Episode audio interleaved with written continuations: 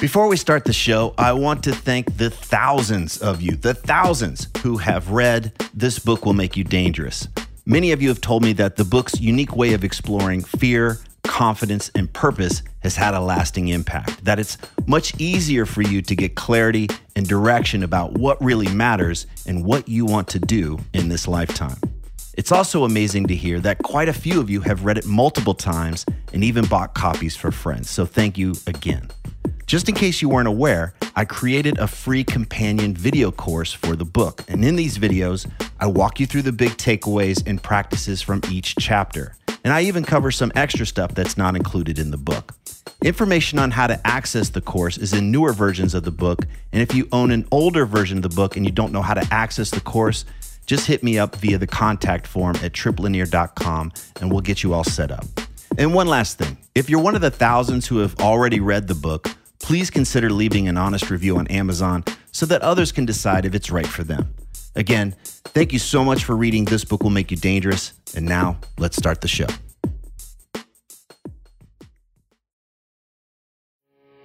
You are listening to the new man beyond the macho jerk and the new age wimp. Your host is men's coach Trip Lanier. Have you hit a spot where things are good, but you want them to be better? Are you really just supposed to bust ass until you're an old man and then sit on that ass until you die? And what if feeling lost or uncertain about your future just means you're right on track? My buddy Marc David and I are here to discuss what many, many guys are asking themselves. I've gotten to this point. What do I do with my life now?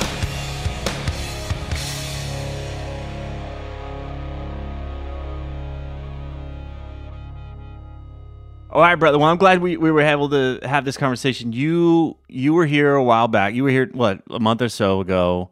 We went surfing, we went paddling, we did lots of good food, and you and I got into the conversation around princes and kings, princesses and queens, and something sparked in there because a lot of the guys that I talk to, a lot of the guys that I work with, are guys that have done really well for themselves. They're they're they've they've you know where they are now is where they would kill to be, have been you know 10 15 years ago but they're they're where they are now in their lives. Things are going great but they recognize hey there's some, there's another level here. But in our culture we tend to just kind of think like you you know you bust your ass for however many years and then you retire and then you fade away kind of thing. That's that's how our culturally we look at it.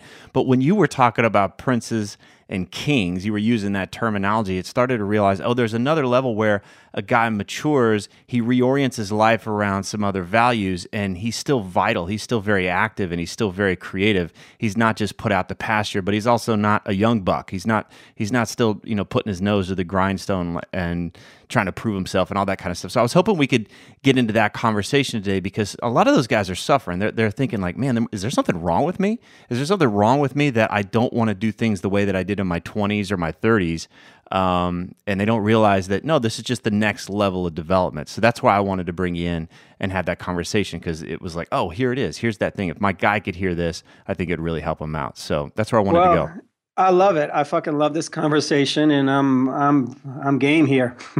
I love it. And then there's there's the feminine side too. There's the there's the you know the princesses and the and the queens as you as you call them because a lot of your work with the uh, Institute of, of the Psychology of Eating um, Institute for the Psychology of Eating is uh, is working with women. There's a lot of women that are involved with that, and so that's where I think, man, when I see you work with women, you're so, I mean, amazing, and you have that ability to go into a really sensitive subject matter and and help them with that. So, anyway, let's dive in. So, when we're ta- when you're talking about princes and kings, what are you talking about? What give me what's what's a prince and what's a king? What are we talking about? Great question. So here's the assumption the assumption is that the world isn't as black and white as it seems, and that there's these things called archetypes. And archetypes were you know, described largely, we use that word because of a guy named Joseph Campbell who really made them popular. But before him, it was Carl Jung. And archetypes are energies, they're forces that are above and beyond us, that are kind of timeless. You know, indeed, like Joseph Campbell said, you know, archetypes live in our DNA. Mm-hmm. And so the prince is an archetype. The, the, the king is an archetype, the queen, the princess. We find these in stories throughout the ages and right. their energies. And yeah, a prince you think of this guy on a sword on a horse, and maybe you think of a king and this old dude with a beard sitting on a chair on a throne, you know. Right. But it's but it's so much bigger than that because there's teachings, there's energies, there's layers of meaning. So uh, so let me answer your question by just kind of getting down to some specifics. Yeah. So so the prince archetype, I'm going to say prince archetype is when you're about, let's say, age, so you're a male and you're age, let's say 13 to 30s, because I'm going to say Prince starts, you know, right around when a boy just kind of starts to go through puberty. So from about age 13 to 30, you are in early Prince, is what I'm going to call it. And mm-hmm. the Prince is all about where is my power in the world? What is my moral code? Where do I rank? Mm-hmm. So it's essentially breaking down like, who am I? I'm this little young male. I got all this energy coursing through my system. I got this testosterone. I'm this little kid. I'm getting bigger. Who am I? What's my power in the world? What's my moral code? Where do I rank? Now, now let me just break that down a little bit. You notice how sometimes, you know, like young boys, like we get so in it about like, how strong am I, mommy and daddy? Look, I can lift up this. Right. And right. now I can lift up two these. Like, wow. Mm-hmm. So, so, so there's this sense of rank. There's a sense of importance of numbers. You know, I bench bench press 150 pounds. Well, I bench press 200 pounds. Right. You know, so so we measure. like I, I, I, yeah, like the self worth is attached to the how much can I do and what I accomplish, that kind of thing. Bingo. And and because that's where the mind is. That's what the mind can do at that point. The mm-hmm. mind can measure. So it's really cool when you learn how to measure stuff. Mm-hmm. And it's really cool when you take a test and you figure out where you rank. Now, we know now when i say early princes you know 13 to 30 you know think of all like the the the teenage boys or the 20 year old boys and they get into numbers you know wow how many girls did you kiss how many girls did you bang right. you know so so value starts to come from there I just want to point out, you know, some of the people who understand this kind of psychology the best are the marketers and the advertisers. I was thinking about the Army. The Army has this great tagline be all that you can be in the army. And what they do when they say that is they nail down the archetype in advertising in one line because there's purpose and potential. What is your purpose? Well, you, you know, uh, uh, okay. What's your potential? Well, be all that you all be all you can be. There's your potential. Right. How? What's your purpose? You do it in the army. Right. And and you're also, the Army takes advantage of the fact that you have ranks, you have moral codes, and you get to go around the world and do all this stuff. Okay, great. So, age 30 to 39, I'm going to call late prince. And Whereas previously, the early prince is asking, Where is my power? What is my moral code? Where do I rank? The late prince, approximately age 30 to 39. Right. Now, now that I've started to find these things in myself, I know who I am. Wow, you know, my power is in how smart I am. So I'm a prince scholar. My power is in what a great athlete I am. I'm a, I'm a warrior prince, mm-hmm. you know. Um, so then it becomes how do I use my power in the world? How do I use my moral code? So so I got to start laying this out, man, because I got to I got to have things. I need a car, I need a maybe I'm going to get married, but I need stuff. Right. And and and and I'm wanting to express in the world. I'm wanting to show myself. I'm wanting to show the world what I could do. So I want to show that I matter. That I matter and that and that here i am i'm using it. So absolutely. So but here's the little twist you know trip in this in this piece about uh, you know i want to show that i matter. The male mind often gets confused between achievement versus conquest. So in achievement i can i can learn more. I can give more. I can I can do what I do, whatever my job is, whatever my career is, I can do it better and I can really show. You know, I could show my family, my friends, myself, I could show people what I do. Conquest is when we turn a little bit to the dark side and hmm. it's kind of about me. And it doesn't matter how many people I climb over, it doesn't matter how many people I screw, it doesn't matter how many laws I break behind the scenes because you know something? I I made my quotas and I fudge oh maybe I fudge my results and it shows that I made all this money or I had all this success. Hmm. So we're easily turned the male mind you know one of the reasons why you can you can take young boys and you can send them all over the world uh, fighting you know in a war and and they'll do some nasty stuff they'll rape they'll pillage they'll steal um, the young male mind has a little more trouble developing a moral code than the young female mind. And, uh, and a lot of religious traditions will say this that, you know, oh, girls mature faster than boys. There is a certain moral maturing that happens in the feminine as opposed to the masculine. Believe it or not, a lot of um, evolutionary biologists uh, blame that on testosterone, you know, because you hear people call testosterone like the fuck it or kill it right. hormone. Right. Um, so so there's this piece around moral development and moral code and that's why for the late prince one of the questions becomes so age 30 to 39 for the male is well really who and what do i truly serve there's this sense of service mm-hmm. you know um, uh, uh, what was the movie i think it was called ronin you know, Ronin is the Japanese term for a swordsman, for a warrior who previously serves a king, but maybe the king's army got defeated, and all of a sudden the Ronin is kind of wandering the countryside. He's got a sword, he's a killer, but he doesn't know what to do. Right. He doesn't know who do who or what do I serve. So he's so developed when, this skill and he's developed this capacity, but it's for what now? What's what's what what what am I going to apply this to? What, what's this for? Exactly. And he can get a little lost when we don't know who we serve, when we don't know what we stand for, we get lost. And one of the reasons we get lost, think about it. So the what happens to the Ronin is their king dies, okay, or their or their or their army gets defeated and it's gone. So they're just by themselves. So in other words, the outer thing that they were serving disappears. Well, I want to that, that that's the big point. I want to you know just kind of to bring this back to my guy that's listening out there. What was so important to him in his 20s and and in, coming into his 30s isn't as important anymore. Like that driver is like, "Eh, I don't really need that anymore." Maybe he's not doesn't need to you know impress dad or impress the world anymore he's starting to shift into that why. And, and now there's like well shit then wh- who am i? Who, what am i doing this for?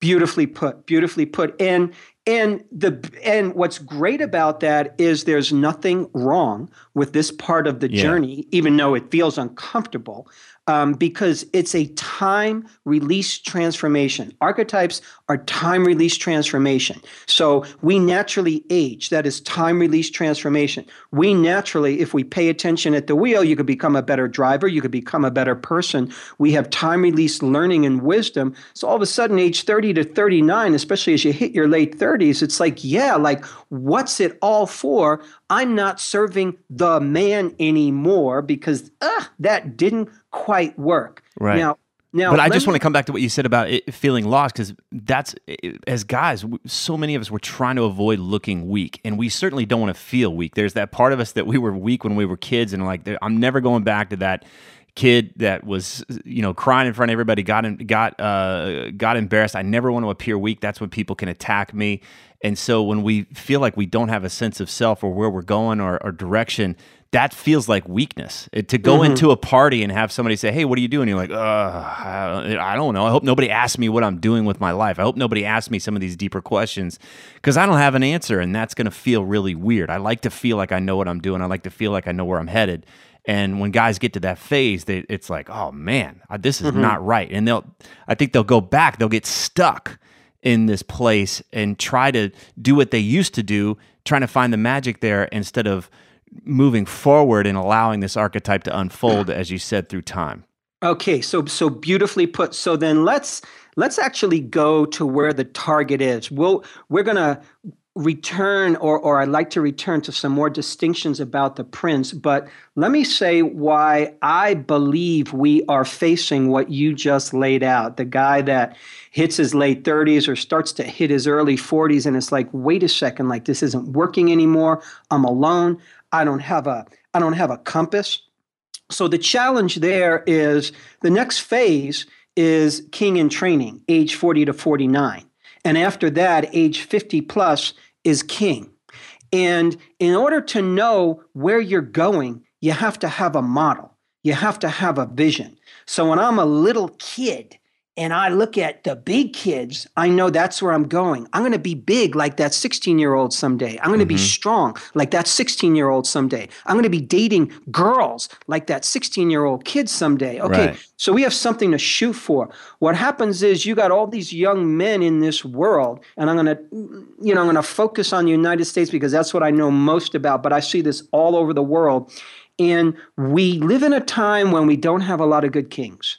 In fact, we live in a time of bad kings. So, and in fact, what oftentimes a bad king looks like, it's a king who sits on a throne who's really a prince. He hasn't actually graduated to becoming a king. So we don't have role models. We don't have the kind of men in general, mm-hmm. obviously they are out there, that we go, that's where I'm going now. That's that's where I'm heading. Right. I want to be like that guy. So here's so here's who that guy is the king. You know, when you maybe try to imagine some of the fairy tales from when you were young or some of the images that you saw, a king sits on his throne. A king is in his power. Okay, a king, a good king, serves a higher king. So when you go to the Arthurian legends, King Arthur and the knights, the knights are the princes, by the way. Mm-hmm. So knights and princes is is two thing, two ways to say the same thing. But I want to get back to knights because there's some good stuff there. So so King Arthur, he's what you're aspiring towards. He's the leader he is a leader, he is a king because definitionally a king answers to a higher king. There's a higher authority. There is a higher code that supersedes the world. And a king is powerful. And no, how is this one dude telling everybody what to do? How is this one dude staying in power no matter what? How is this one dude so courageous? How is this one dude so present and he will do anything? A king is here to serve. A king is simply here to give. A king is here to steward and maintain and take care of his kingdom. So a good king has accessed his own power. Yes, he knows what he could do. He knows his skill. He's done self development. He's cleansed himself. He's looked at himself. He's gone to school. He's he's learned about people.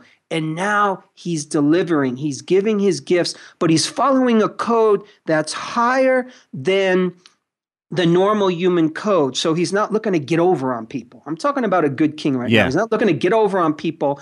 A good king is not looking to have even a bigger kingdom and then a bigger kingdom. And I'm going to have a bigger kingdom by kicking ass on your kingdom. That's a bad king. Right. So bad kings in this world are drunk on their power.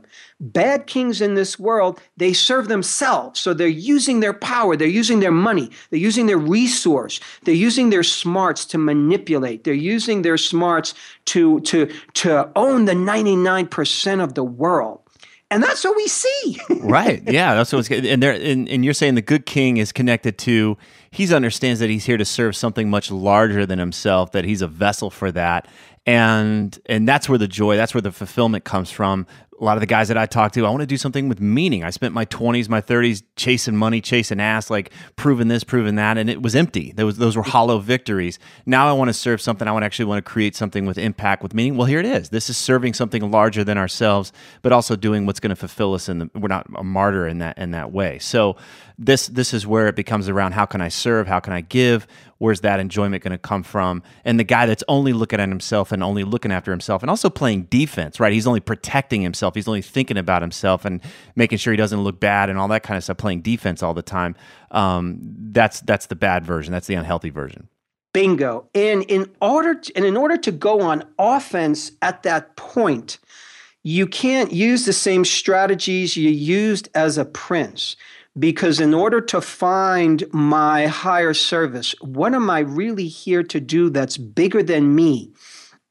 We have to find that place inside of us. Previously, a prince, you know, zero to 39, a prince is looking to the outside world Tell me what to do. Yeah. What gives me value? Oh, money gives me value. Oh, chicks give me value. Oh, this or that, this kind of job. We're looking to the outside world. or even like uh, oh that guy's doing that well i want to see if i can beat him right it's still it's still this external It's- comparison my i'm going to see i'm going to feel better about myself compared to how this other guy's doing 100% and that's where the game has to change we have to go within you know you, you even think of the term a king ascends the throne we ascend the throne you you don't hear the term oh yeah i was given the throne and and then when you hear stories about yeah the king dies and the young prince ascends the throne there's always nonsense that happens this one tries to bump him off and that one really is in control the bottom line is in order to ascend the throne we have to work at it. You got to do a little climbing. You got to do a little digging. Go watch the movie The Lion King. You know, he's a he's a prince. His dad dies. His dad dies, so all of a sudden he's got he's got no direction and he doesn't know what to do. And he ends up hanging around with a bunch of little animals eating insects. and he's a lion and he's got all this power. But why is he eating insects? Because a prince is going to model what's around him. So he makes friends with insect eaters. Hmm. So he eats insects. And then all of a sudden, so so check it out. Let's just step back for one second, and then we'll jump forward again, Okay. um, if we can. So notice also in some of the fairy tales, a lot of times you don't really meet the prince first. What do you meet? You meet a frog. the prince originally is a frog. And how do you get from frog to prince? Well, you get the little beautiful princess, and she she sees the frog, but she sees that there's a prince inside the frog, so she kisses the frog. And hmm. all of a sudden the frog becomes this handsome prince. What does that mean? So part of the symbology of this archetype is that a prince doesn't kind of wake up to the world until he's touched by the feminine, until he's touched by another archetype, because a prince is so bathing in his own in his own testosterone and he's bathing in his own limited bandwidth of consciousness that he really he's a frog. He's not very smart. right He's not very interesting. He, do, he doesn't have anything to say. He's not worldly. Um, and then he's touched by the feminine. He falls in love. Um, but, you know, it, it, it doesn't have to be falling in love. It's being kissed by life. It's, be, it's, it's, it's realizing that there's a whole other world out there. And, and, and this frog transforms into a prince. Well, the, the other part of that is that you call it the feminine, but it's also if you think about how does a how does a how does a young man create? He pushes, and when things get harder, he pushes even more. Like it's all about how much can I push, how much can I shove. I, it's all about overcoming that, and that's one style. That's that masculine style. Things get tough, you get bigger, you get tougher, you push back, you push harder. Right? That's one style. Mm-hmm. But invariably, the guys that I'm talking to, they've been doing that, and they've been able to climb walls and all that shit, and they're fucking beat. They are tired. They are exhausted.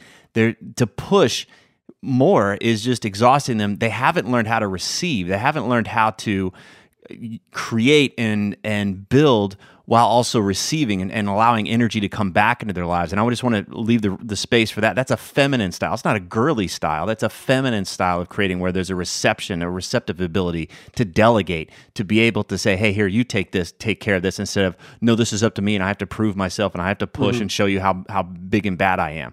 So a lot of these guys, they, they're also, it's their creative style, allowing a feminine creative style to come in where they allow themselves to receive the help of others and be impacted by others instead of using all of this as a platform to show how big and bad and you know how much they can do. So I wanted that's the masculine and feminine version of that work and that energy.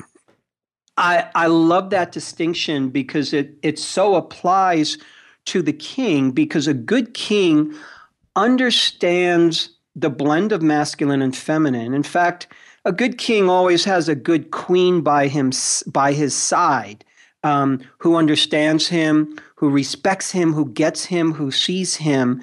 Um, but if we if we kind of look at that from a symbolic place, a king is taking care of his kingdom, but a king receives a lot of care too.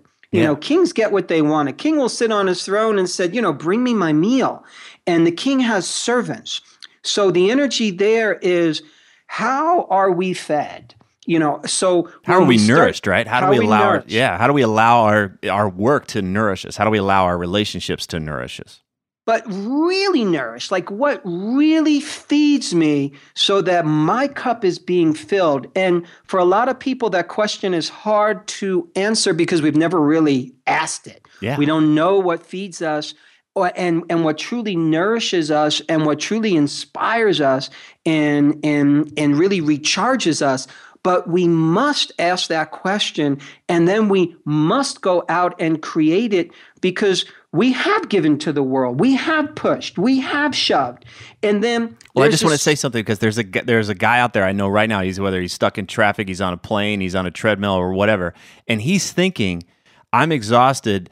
I must need to work harder. I'm exhausted. I'm flat. My life is flat. This must mean I'm not working enough. I'm not pushing enough." And there, there's a, instead of switching over and asking that different question like where can i receive where would i be nourished where would i allow myself to just actually be rejuvenated and energized and that takes energy especially if all you've been looking at are are the things that need to be done and pushed and all that kind of stuff the rocks that need to be pushed up the hill that's where his focus has been for however many years 10 20 25 years now it's time to to start to ask a different question where where can i receive? And that's going to feel really fucking awkward for him. It's going to be really weird. And and he's going to feel weak. He's going to be confused and he's going to want to go back to let me just find another rock to push up the hill. But that's not going to answer his his deepest concern which is i'm hitting the wall. So- Yeah. And and that's where we need to change in accordance with life. It's no different than if you got to walk with a cane, you've you've got to change how you do things. You know, you're kind of reminding me of of there's this there's this place where it's it's simply a maturing. We have to understand that from an archetypal perspective, from a time released wisdom perspective, there's a place in life, there's a time in life when we have to start slowing down. And slowing down doesn't mean I'm necessarily getting old and decrepit, even though it does say, yeah, you're getting older. Slowing down means we're creating in a whole different way. I'm thinking of uh, the old joke about young bull and old bull. Did you hear this right one? right right go ahead go ahead So right, so here's you know young bull and old bull are hanging out and they and they climb up this big hill and it's kind of exhausting and they get to the top of the hill and all of a sudden they're overlooking this beautiful valley and there's all these gorgeous cows and young bull is just jumping up and down and he's freaking out and he goes oh my god old bull look down in that valley there's all these hot beautiful cows let's run down the hill and fuck a cow and old Bull kind of surveys the scene and he says, You know, how about we walk down the hill and bang them all? and, and and the wisdom with all due respect to the women out there because sometimes men have to have have to couch things in sexuality um, Sure. but but it's like it's it's when you get older you can create with the move of a hand. You can create with saying one word with one sentence. You can sometimes move people. You can move mountains. Right. that's because you're understanding your power.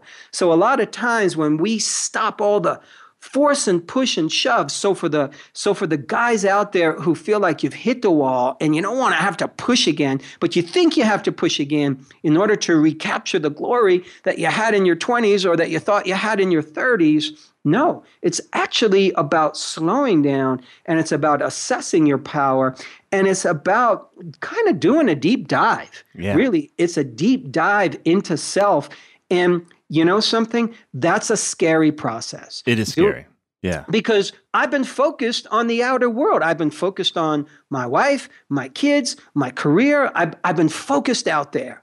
And, and maybe I've done okay out there, but that's where my focus has been. And now I got to turn my focus inwards.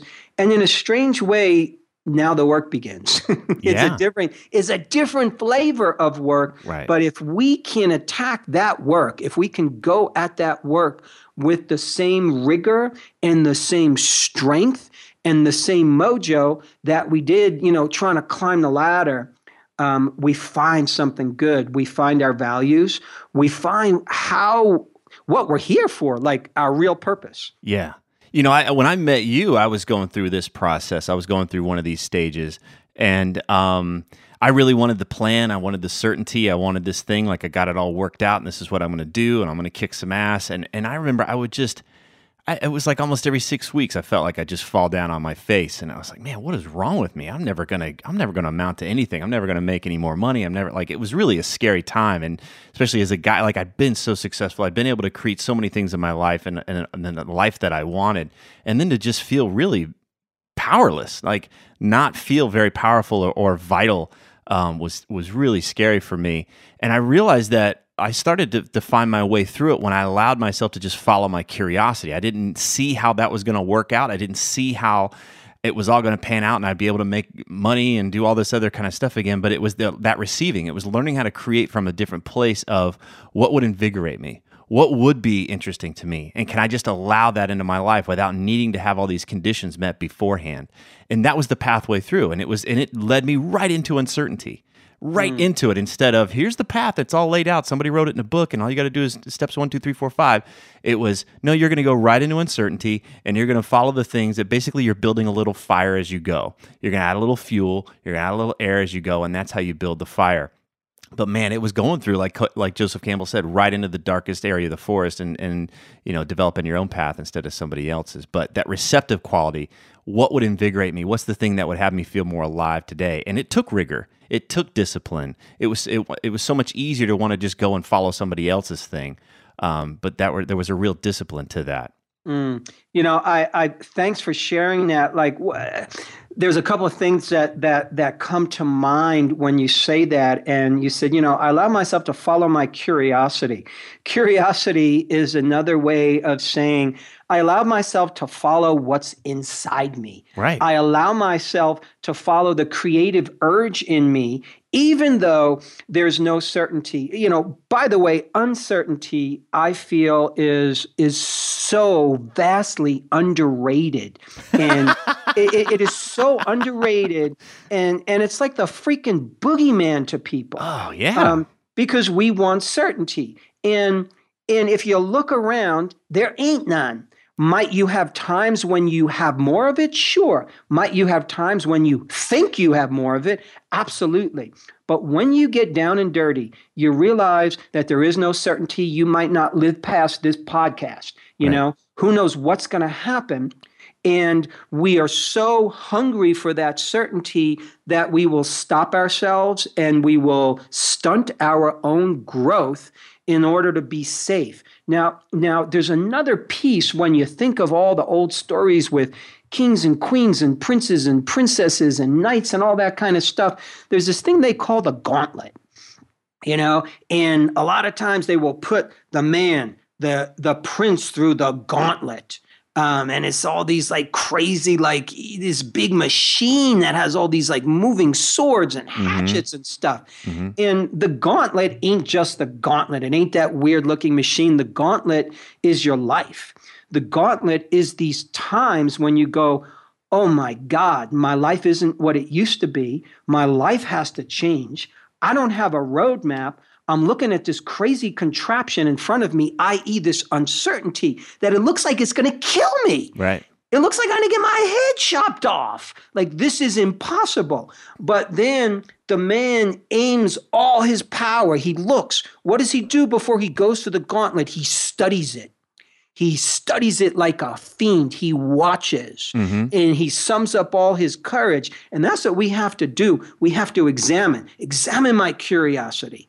Try it out. Take a step forward. Whoa, too soon. Okay, great. Here's where that led me to. And then you got through a third of the gauntlet. And then you're looking around some more. So there's there's something about understanding that yeah, there's a there is a strange kind of danger here. Yeah.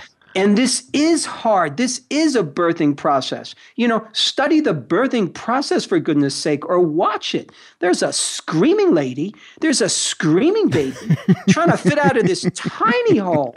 There's a dad who's freaking out on the other side. It ain't easy. it ain't easy. No. And that's how we all came into the world, right?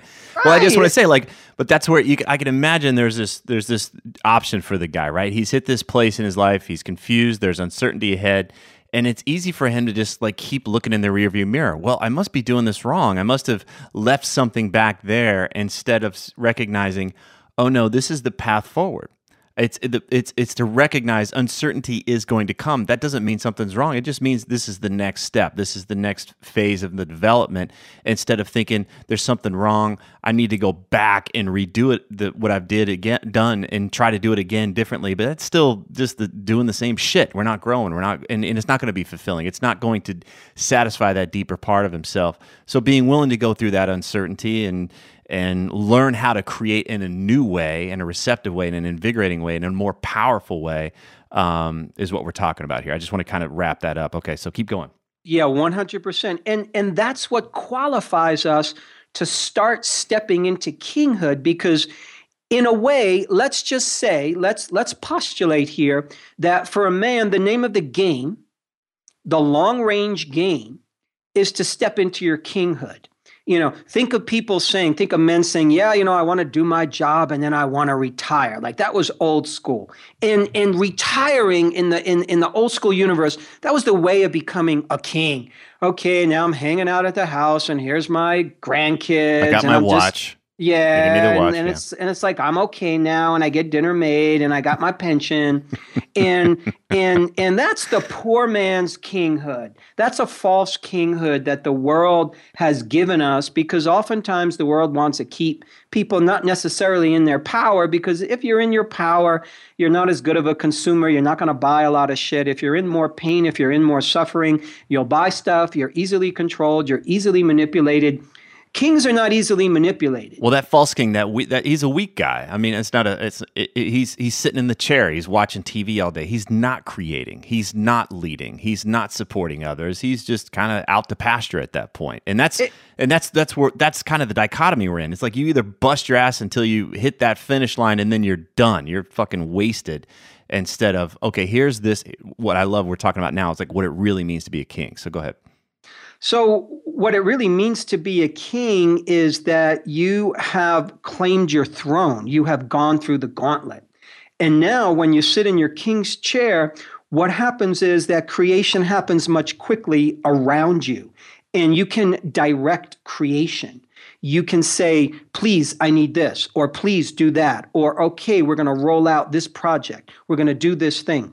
There's a way that a king sits in his power, and because he's serving a higher king, he has a service, he has something that he gives to the world. So a king has a big gift with a capital G. What is it for you? That's the question. What is my gift for the world? What is my talent?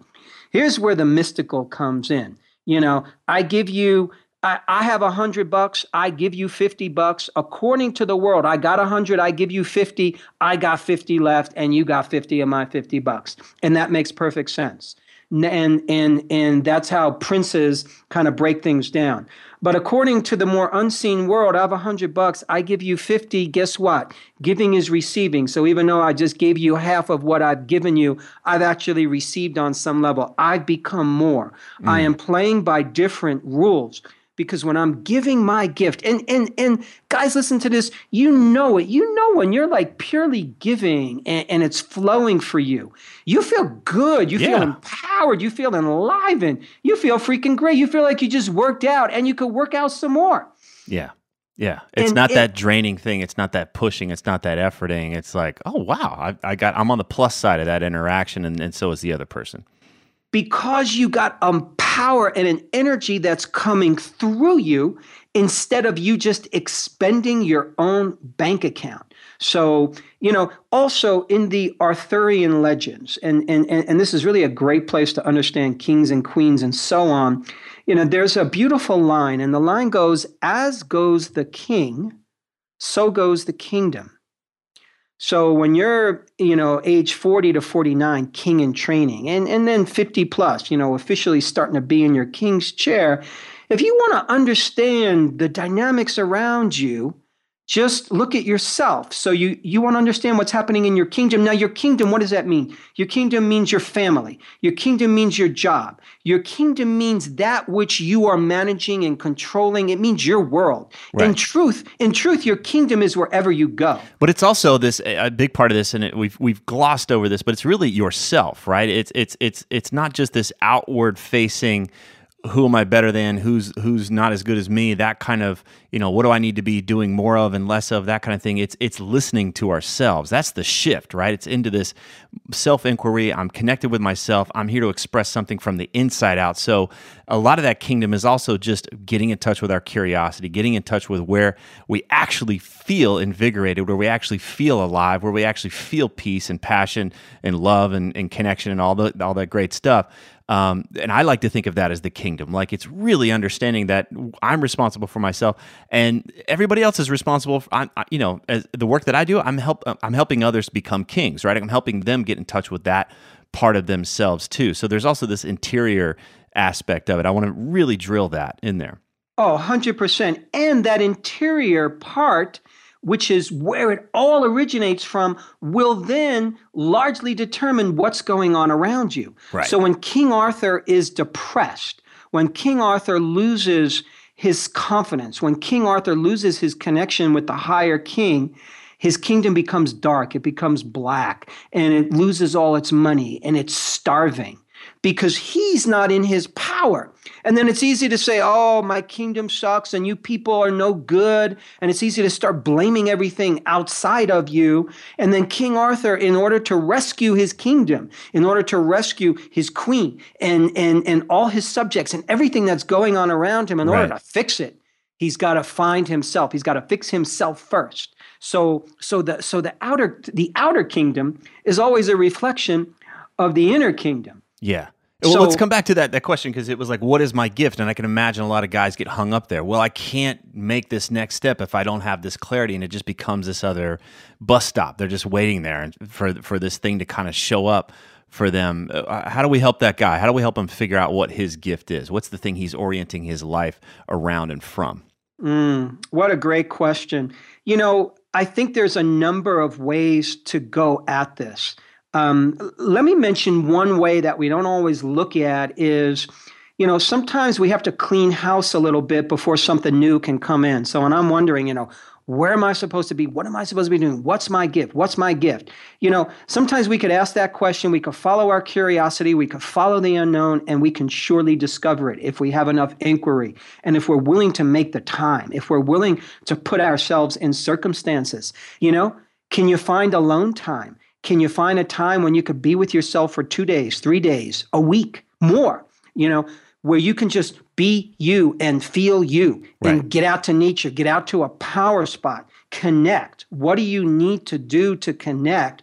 A lot of times we make ourselves busy with shit and we don't right. we don't feel comfortable being alone because being alone with self is where the action is. Going within is where the action is. Sometimes we have to clean house a little bit. We got to look at okay, what's some of the baggage that I'm carrying from my princehood years that I don't need to be carrying anymore? Yeah, time to let it go, right? What yeah. doesn't serve us anymore?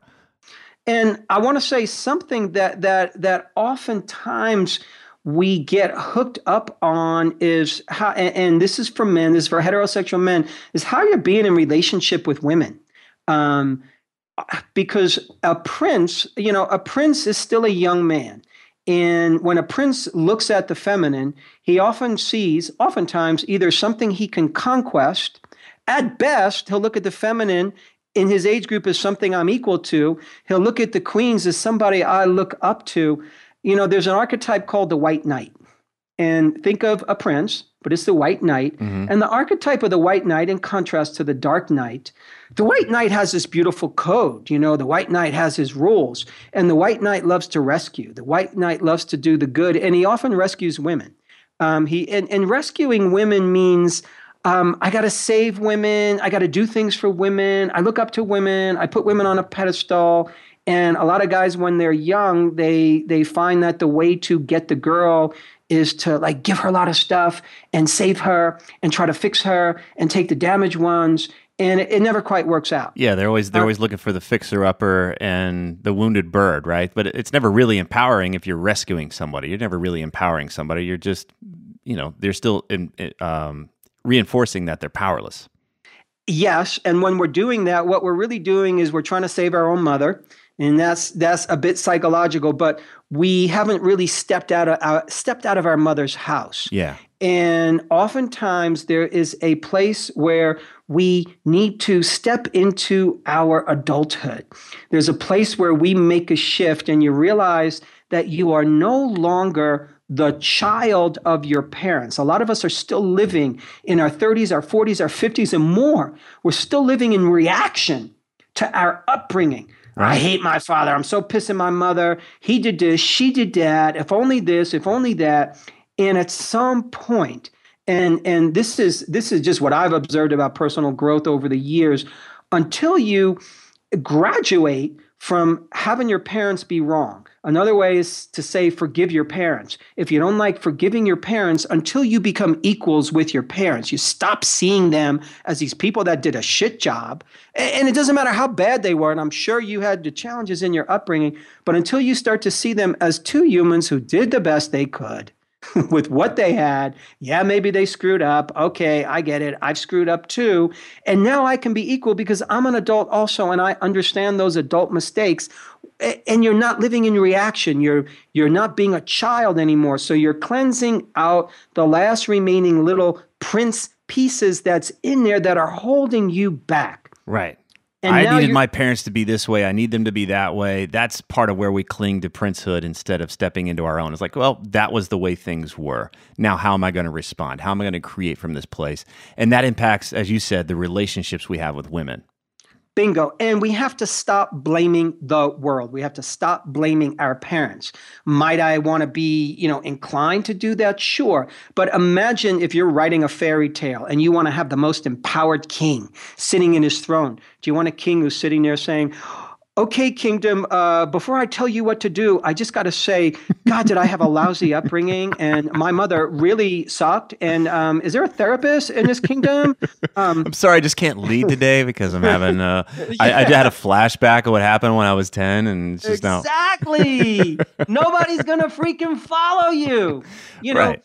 And, and, and here's another thing. Here's another piece and and Trip, you brought this up before when you were sharing about your own journey, and you said, "Yeah, you know, I started." I started following my own curiosity. You know, sometimes when you follow your curiosity, what starts to happen is it leads you to a little goal, gold. It leads you to a dream. It leads you to a vision. Yeah. But, you know, it comes in pieces. That's why, you know, we have these beautiful tales of treasure hunts you know, because it is a treasure hunt and you don't know what you're going to find along the way. Lord of the Rings, they're always going on these adventures and you don't know what's going to happen next. Right. And, you know, look at look at one of the great kings of our time, a true king, uh, interestingly enough, was Martin Luther King. Um, Martin Luther King, he knew he was a marked man. He had a cause. He was serving something greater than himself. And notice in this world, that when you become a powerful king, I want you to know something. You become a dangerous person. You polarize people. You will polarize. There will be people who start to hate you like never before. There will be people who start to love you like never before. You will get attention. You have to know that you're not going to just be this good little prince, this white knight that everybody loves. Right. The dark knight so the Dark Knight doesn't really have a moral code. The Dark Knight wants to conquer with violence and deceit, goes to the beat of his own drummer. He's kind of here to destroy, to hurt women. The positive side of the Dark Knight is the Dark Knight isn't afraid to go to the beat of his own drummer, and he's not afraid to be the bad guy. Mm. Now, now, now, how do you integrate that into an in, into a into a full-on human king? The the full-on human king, he's not worried if he's going to piss someone off as long as he's following the right moral code, as long as he's following the higher king energy, right. something bigger, yeah, he's going to piss someone off. Yeah, people are not going to like him. Stop being a pussy. No one's going to, everybody's not going to like you. Right. And when we're looking for popularity and we're looking for everybody to love us, we will act like ineffective men in the world. We'll never get what we want. We will get walked all over. If you feel you're getting walked all over, it is because you want people to like you. You just described Luke Skywalker and Han Solo, right? Luke Skywalker was staying home even though he had this dream he wanted to follow. He felt obligated. I better make sure I take care of my aunt and uncle and be the good boy. Play, you know, he's playing this conventional role, even though that wasn't who he really was. Han Solo, on the other hand, is like, fuck him. I don't answer to anybody. I do my own thing, and I'm not here to rescue anybody. I'm here to just look out for myself. Both of them grew through that to find more of their higher selves and and and integrate through that moral code.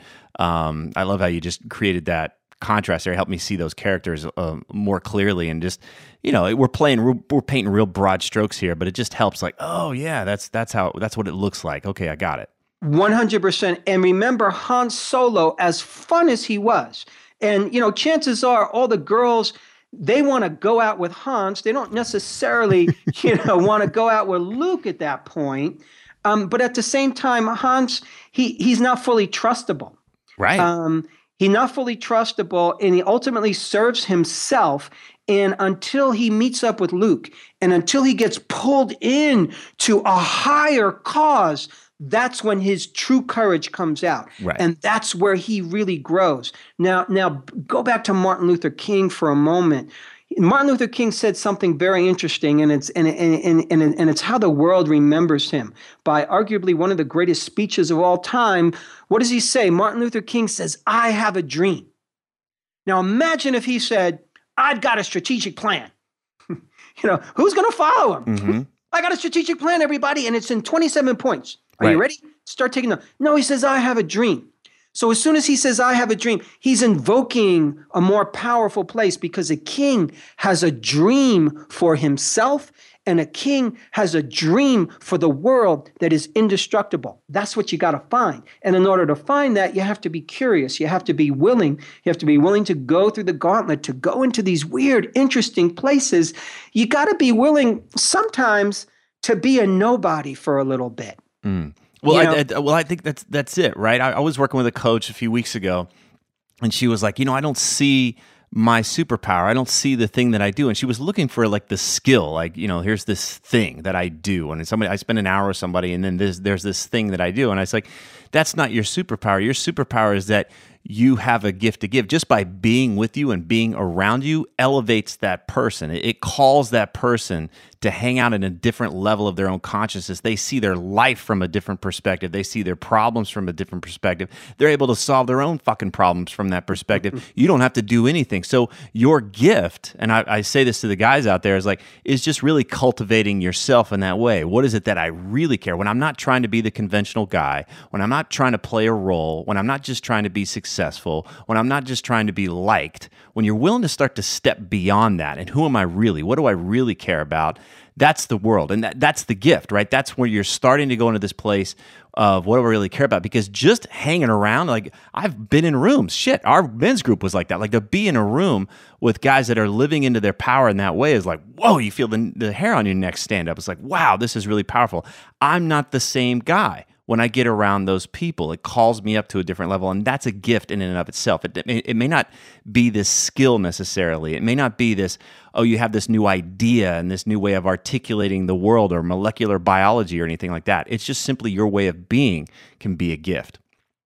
And, you know, thanks for saying that because we tend to devalue that and we tend to not see how incredible that really is because we're looking for the something special because the world tends to train men. It trains men that, and, and it's a very subtle. Just tell me what to do, right? Tell me what tell to me do. what to do. Right. But here's the one thing, like so. So who are the men that we all worship? We're worshiping the athletes. We're worshiping the actors, and we worship oftentimes the businessmen who just make a lot of money. Yeah, I, I guarantee you, ask 50 guys what Warren Buffett does to make his gazillions. Nobody knows what he does. Okay, maybe you know what Richard Branson does, but you really don't know what he does day to day to day. We just know he's got a lot of money, or he's a famous athlete, or he's a famous actor. So, yeah, they got this one thing that it seems they do that, okay, well, I maybe have to do that. And it's so different for each one of us. And, and, there's where we sometimes have to face our own terror. You know, one of the yeah. Reasons, if, if I really dial up who I am, who the fuck is, I mean, I don't know if that's going to be likable. I don't know if that's going to be lovable. I don't know if that's going to get be acceptable if I really dial up who I am. Mm-hmm. And we have to be willing to face the fear of that and the terror of that because that is part of the gauntlet. Right. You have to move through your fears. So the fear is, I don't have a gift. The fear is, I won't make it. The fear is, I'm going to continue in the same spin cycle and life is going to suck. The fear is, there really is nothing there. And, and you see, this part of me was right. I am worthless. Um, mm. So that's the fear right there. And that's a primal fear. You didn't invent that fear. We didn't invent that fear. I didn't invent that fear. It exists. It's right. been in humankind for eons of time. And that's part of the gauntlet that we have to overcome. So what I'm saying is, you know, really when we start to make, to turn that corner and look inward and ask the question, why am I here? What is my true purpose? What's the next level of the game? And and, and if I want to step into my kinghood, what is my unique gift in the world? Um, we're going to have to face some demons. Mm-hmm. We're going to have to face our fear. And that's when you have to now use all of your little warrior training and all your prince training. That's when you have to use everything that you know to navigate this unknown turf. Because mm-hmm. we see so many times the hero is confronted with the unknown. The hero doesn't know how he is going to overcome, but he moves forward anyway. And I'm amazed get, at how many guys just don't get that. We we see it so often in the movies. We we we see it. It's it's it's in our entertainment culture, and yet, so many guys, I'm like, yeah, I know I need to make a big change, but I want to make a lateral move. Like, I think there's this thing, like, I can just go, oh, I'll press a button and click, and now I've got this and a new business card, and that's what I'm doing. And it's like, really? You think it's that fucking easy? You think that there's just this thing? It's not impossible. And normally it's just a, a 5, 10, 15 degree shift from where they are, but they really think that there's just this, I can make a lateral move, and that's it. That's gonna that's gonna actually satisfy this inner part of me mm. um, instead of the willingness to say it's going to be this meandering weird uncertainty. It all makes sense when you look in the rearview mirror. It's like oh i see how the pieces fit together on that treasure hunt. But um, th- yeah it's like oh you mean i have to do go into uncertainty? Oh well i don't know if i want to do that. And that's where so many guys get hung up. They just mm. they don't answer the call. They don't head into uncertainty. I love the term answer the call, you know, and right. and there's a question that I like to ask. And it could very well be one of the most important questions you ever ask yourself. And it's a question to ask arguably every day, but especially at these important transition times. And the question is simply this Where is life calling me?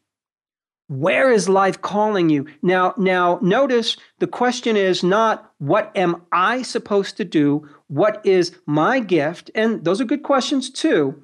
But when I ask the question, where is life calling me?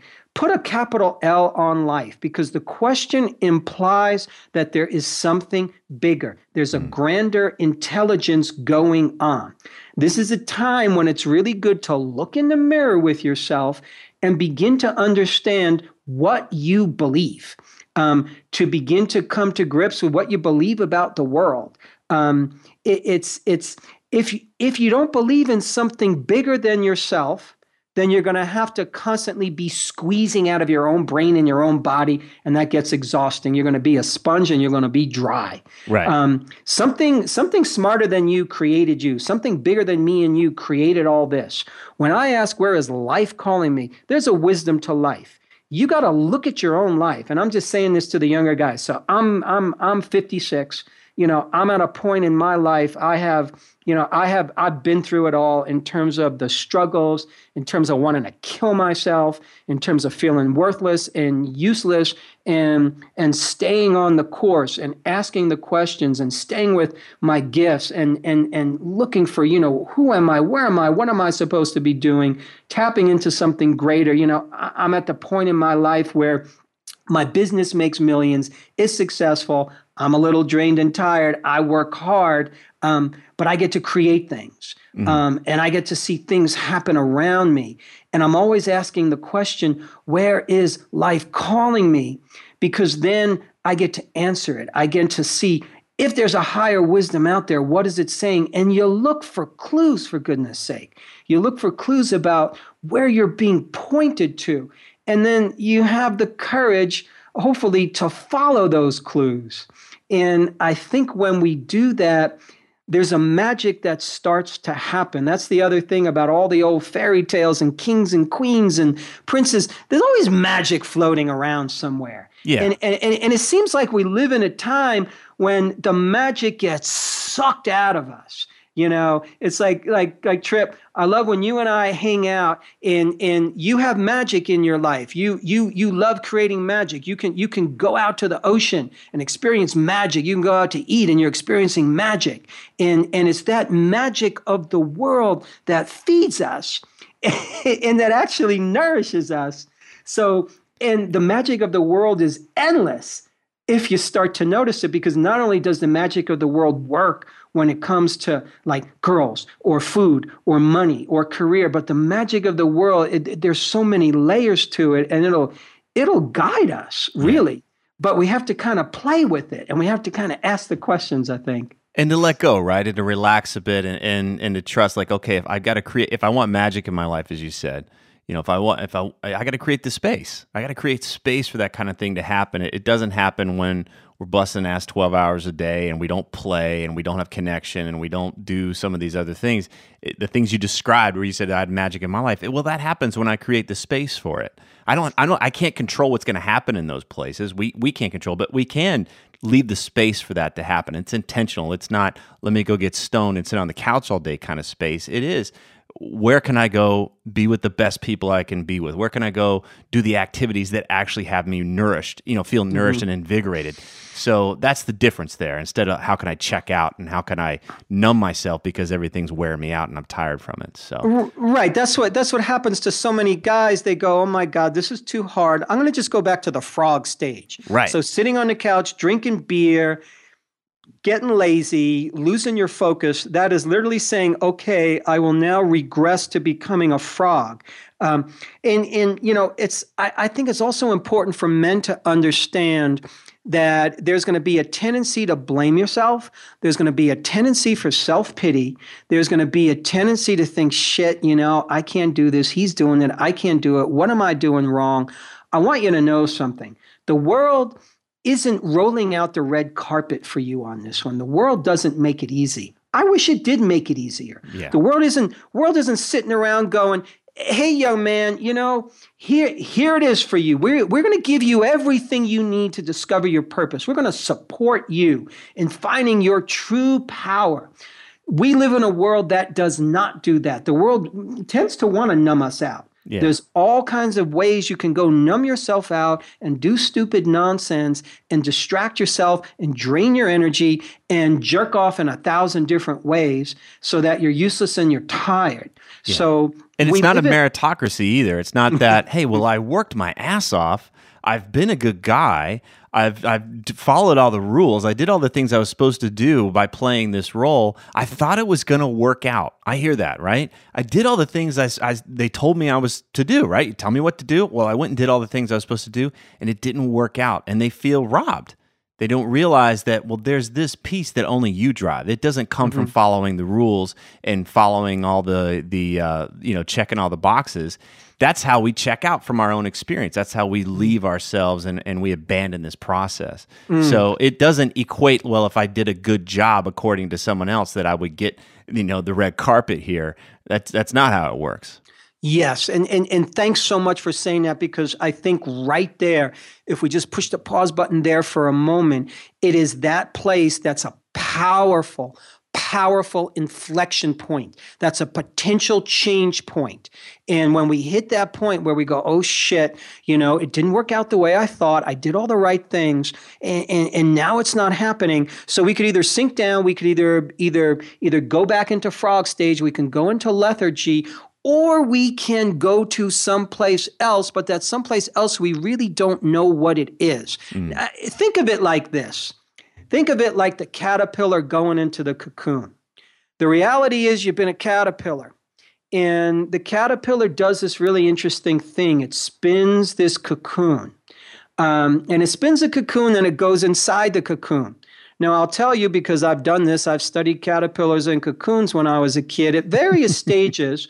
When that caterpillar goes inside the cocoon, now I'm told it comes out a butterfly, but if you kind of chop that cocoon open halfway through, You know what you find inside? You find unidentifiable mush. Oh. There is no caterpillar and there's no freaking butterfly. It is actually this mush of undifferentiated tissue. Right. Halfway through. So, what I'm trying to say is that there's a point where you have to go into your cocoon, where you have to go within. That's the place, Trip, where you, you said, you know, oh my goodness, I got to be curious. I got to look inside myself. I got to stop looking out at the outside world to tell me what the hell to do because the world didn't give you the best instructions. Sorry about that. So you go into your cocoon, you go within, you meditate, you go to your power spots, you find the few people that can really guide you, help you, coach you, mentor you. You find that safe zone and you shut out all the exterior nonsense. But in that process, you're gonna you're gonna get mushy. Mm. You might get teary eyed. You might not know what the heck you are. You might look useless and you might feel useless and you might be useless for a little bit. And if you could be with that, do you think the caterpillar is inside the cocoon thinking, oh shit, you know, I suck?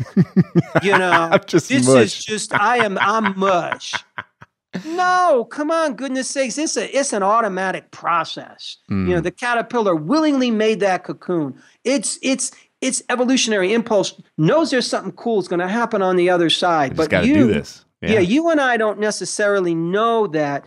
You and I just know that we're feeling like mush. And I'm just I'm just telling you as an older brother on the journey, you got to be willing sometimes to be mush. Yeah. And to not know who you are because when you go through that, out pops this caterpillar. I mean, I'm sorry, out pops the butterfly for goodness sakes. And who could have predicted? Right. you went from a freaking slug to this beautiful creature. Well, I think that's great to come in, right? Because that's the part. It's like, well, if I'm feeling this way and I've got all these self doubts and I don't like what I, I, look, I look in the mirror and I see mush. I must have fucked up. I must be doing something wrong. The, the things that used to light me up don't light me up anymore. What's ha- what's wrong with me? I'm embarrassed to talk about this. I can't talk about it with anybody else. But if we lay this out here what if it's just a part of your development? It is a part of your development. So and if you engage it that's the way through it. If you try to stay stuck and you want to go back and you and you keep trying to do the things that used to work but they don't work anymore you stay you know that's where you you, you stay stuck as the frog as you said or the caterpillar in this case. So yeah, I just want to give that guy some peace of mind that you're not broken. You're developing. It just means that you left that that previous stage. It's time to step into the next one. And there's a way through it. There is a way through it if you're willing to do some of the things that we talked about here before. And I think it's really hard to do alone. It's not that anybody can do it for you, but educate yourself. Look around. If you start to dig around you can start to find these books. You start to find the coaches the mentors the groups. That you're not you know this isn't that new. It's been around for millennia right? It's been a part of our human development. Um, you just have to dig at it. You're not going to find it on tv you're not going to find it in popular culture or on twitter or any of that shit. This is where it's time to go within and and start going in for some real depth here and and uh, and you'll find your way. So uh, anything to add as we wrap this up brother yeah, that that was that was so beautifully put. I want to add that um, there's something I love about the word courage, and this is a time for courage for the men who are struggling in this way. And when you break down the word courage and you look at the root words, courage means core is heart, Latin for heart. Age is Indo-European for fire. Courage really means a warmth of heart and we got to kind of love ourselves through this process yeah. you know as as soft as that might sound, you have to not abandon yourself. So loving yourself simply means not abandoning yourself, not not hating on yourself, not limiting yourself is being willing to love yourself, to respect yourself into this next phase even though I don't know who I am, even though I don't have the perfect answers right now, even though it doesn't look pretty if you can honor, respect, love yourself in this process, I really mean this, and you got to dig deep for that. Yeah. you will you will surely come out the other side. Yeah, I wish I could have heard this when I was going through this process ten years ago. Um, you know, this this is this is the conversation I needed to hear at that time because I thought something was wrong with me. I thought I was doing something wrong. That you know, I was turning the blade on myself, and just that message alone, like, hey, you're not getting it wrong. You're not screwing it up um, you know, you you experiencing this doesn't mean that you're a bad person or that you can't be satisfied with life or any of the other things that we talked about today. That's a that's a big deal. I'm glad you brought that in there. Marc David, Thank you so much, brother. I love you, man. Thank you for having this conversation. We'll, we're going to dig in deeper.